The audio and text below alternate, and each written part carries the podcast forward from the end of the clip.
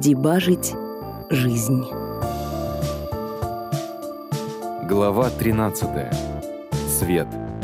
Май 1998 года. Забыл рассказать одну важную деталь.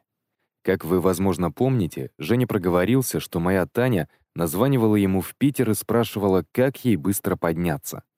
Так вот, почти сразу после возвращения в Израиль я узнал, что именно Женя посоветовал ей делать. И это меня изрядно удивило. Он посоветовал работать у Атабека. Это было немного странно, поскольку такая работа не выглядела перспективно. Я недоумевал. Сначала Женя хотел, чтобы я на них работал. Теперь Таня. У него что, какой-то фетиш, чтобы вся наша семья работала на них? Я удивился еще больше, когда узнал, чем именно занимался Атабек. Он был владельцем и разработчиком того, что в наши дни называлось бы порносайтом.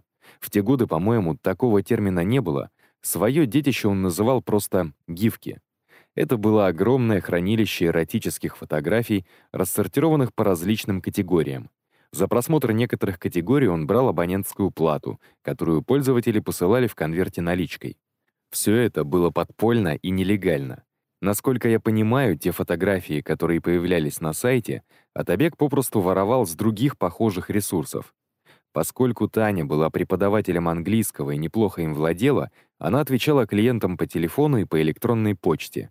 Я в шутку говорил, что Таня работает в сексе по телефону, на что она сильно обижалась. Не знаю, когда в интернете появились различные порнографические сайты, но Атабековский был явно одним из первых, причем уникальным, так как делался подростком на крытом балконе двухкомнатной квартиры в небольшом городе Хайфе. Почему я об этом сейчас вспомнил? Потому что Атабек купил для Таниной работы новенький Pentium Pro. Когда Таня поехала в торговый центр, я смог не торопясь посмотреть на нем файлы, которые переписал с Жениного жесткого диска. Для себя я подметил, как изменилось мое отношение к этим файлам. Когда я переписывал их с компьютера, я все еще верил в подлинность Жениной истории и хотел прочитать их, чтобы узнать какую-то выгодную информацию о будущем. Теперь же, пару недель спустя, я жаждал найти в этих документах доказательства того, что Женя шарлатан, и поставить жирную точку в этой эпопее. Я долго возился с установкой лексикона и, наконец, открыл файлы. Как я предположил еще у Миши, это было что-то наподобие дневника. Из тех документов, что мне удалось записать, первый был создан в январе 1992 года, а последний — 29 августа 1994 года. Это было вполне логично, поскольку вскоре после этого Андрей с Женей отдали мне комп и уехали в Россию. Я отсортировал файлы по порядку и стал внимательно их просматривать. Было понятно, что дневник вел именно Женя, а не Андрей, поскольку в нем было много записей про школу и ребят во дворе. Дневник не выделялся ничем сверхъестественным. Да, он был написан намного лучше, чем можно было ожидать от ребенка 10-12 лет, но все же не казался фантастическим. Женя описывал Хайфу, каких-то ребят, цены на продукты, марки автомобилей, которые он видел, и было много заметок про компьютер и программирование. К сожалению, ничего связанного с возвращением во времени я не нашел. Во всяком случае, на первый взгляд. Я прошелся по дневнику еще раз и выписал на листок несколько любопытных моментов. Первое. На протяжении 1994 года в конце некоторых дневниковых записей были странные коды. Они выглядели так.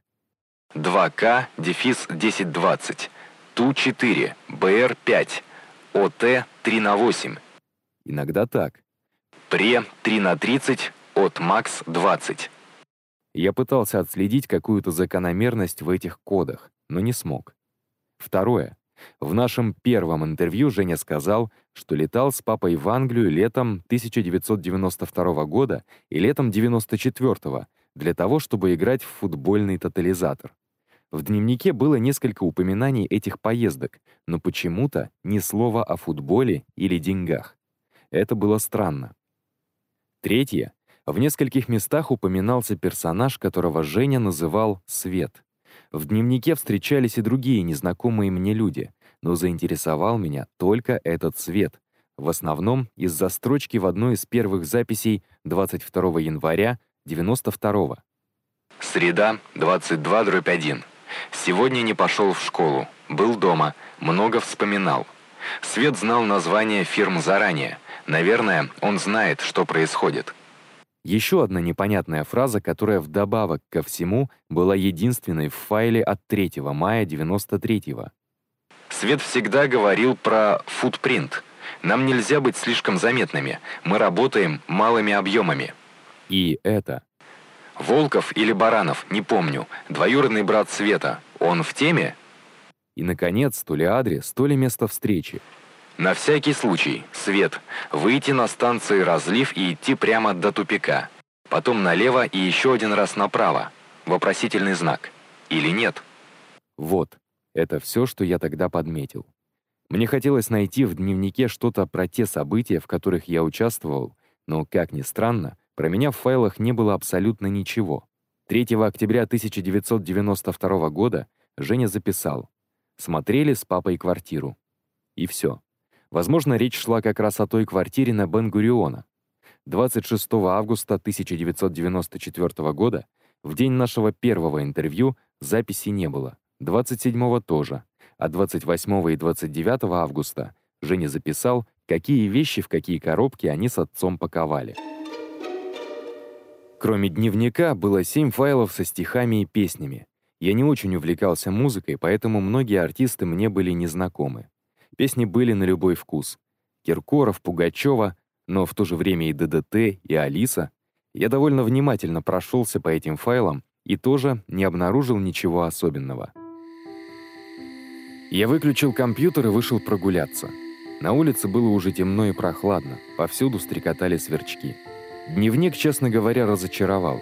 Непонятно было, зачем Женя его вообще вел, если в нем не рассказано о самом важном, будь то обман или правда.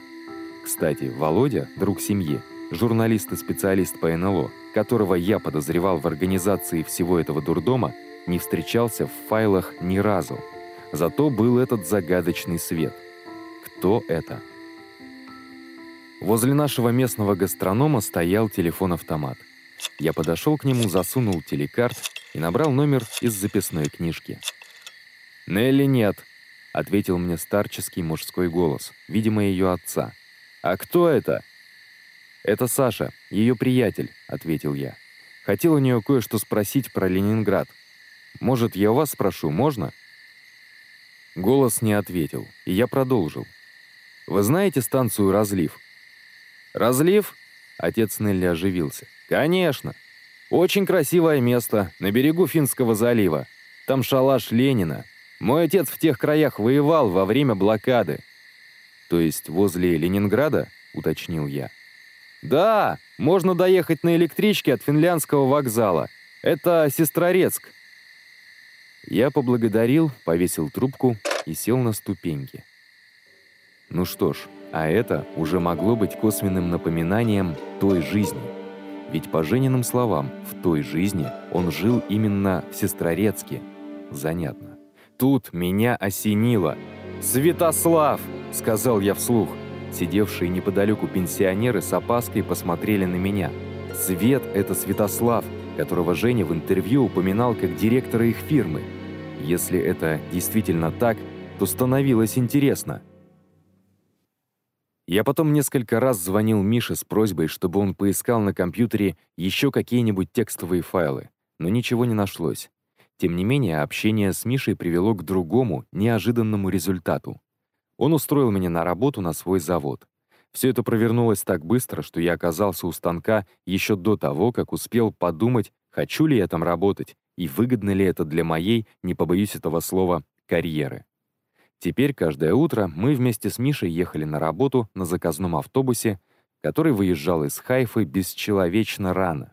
Пока остальные сотрудники дремали или слушали музыку в плеерах, мы разговаривали и, как ни крути, каждый раз возвращались к Жениной истории.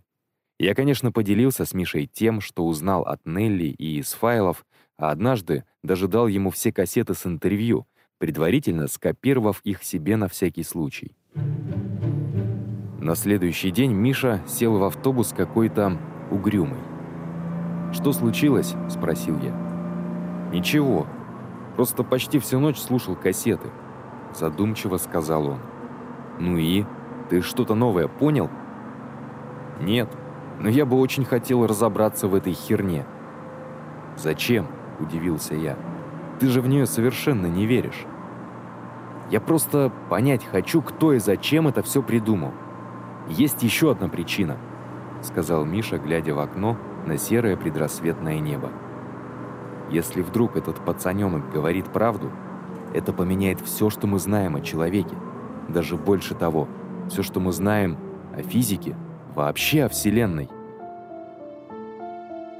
Именно тогда, в мае-июне 1998 года, во время автобусных поездок мы и начали планировать расследование. Что из этого вышло, вы узнаете в следующей главе.